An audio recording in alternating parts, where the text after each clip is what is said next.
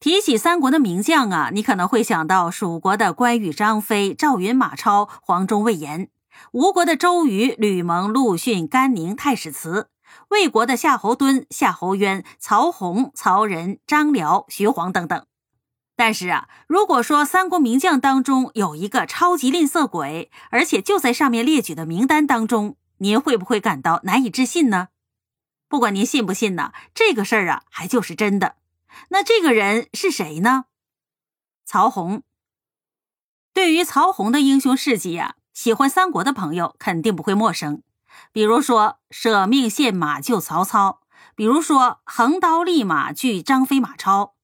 可要说起他因为吝啬差点丢了脑袋的经历呀、啊，其间的风起云涌、波诡云谲，那丝毫不亚于生死攸关的战场上的那些事儿。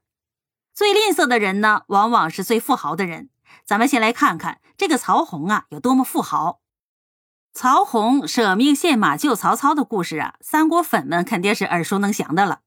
但是要说起这匹马的底细来，那清楚的人恐怕就不多了。这匹马呀可不是一般的坐骑，乃是名为白狐的一代神马。据说此马奔跑之时，马上之人只能察觉到耳边有风，根本听不到马蹄触地的声音。当日曹洪护卫曹操到达了汴河岸边，曹操见有水挡路，就把曹洪拉上白狐共同骑行渡河。等到他们到达了对岸的时候，竟然发现白狐的蹄子上的毛啊竟然一点也没有湿，这简直就是传说当中的御风而行。关于这匹神马呀，还有一个谚语叫做凭空虚跃，曹家白狐。要知道这个曹家那可不是曹操家，而是曹洪家。曹洪之富豪呢，还有一个证据。当年曹操为司空的时候，每年都安排县令呢对家在此县的官员的家产进行评估。乔县的县令发现曹洪的财产竟然达到了和公侯之家相当的水平。曹操在得知了此事之后呢，慨然长叹说，我家资哪得如子廉也。曹洪的富豪不同一般，这吝啬起来竟然敢在世子头上动土。魏文帝曹丕在做世子的时候，有一段日子里啊急需大量的资金，于是就想起了家资富豪的曹洪。虽然曹丕对曹洪的抠门吝啬呀早有耳闻，但是他觉得呀曹洪应该不会驳他的面子，毕竟他是一人之下万人之上的世子。可是随后的事实打了曹丕的脸，曹洪啊婉言拒绝了。曹丕气得呀把牙齿都要咬碎了，心底暗暗的发誓将来必报此仇。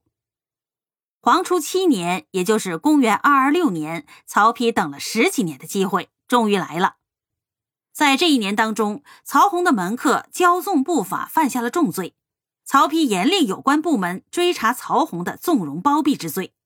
负责侦办此案的官员呢，领会了皇帝的意思，将曹洪判了死罪，打入了深牢大狱。元老重臣们听说老将曹洪面临死刑，纷纷前去求情，结果曹丕一概不准。就在这个时候，决定曹洪命运的另外一个人物卞太后出场了。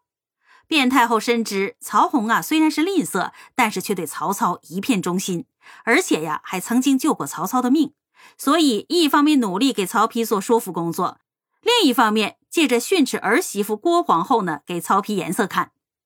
在曹丕这里呢，卞太后坦率直言，卞沛之间非子廉无有今日。这个子廉呢是曹洪的字。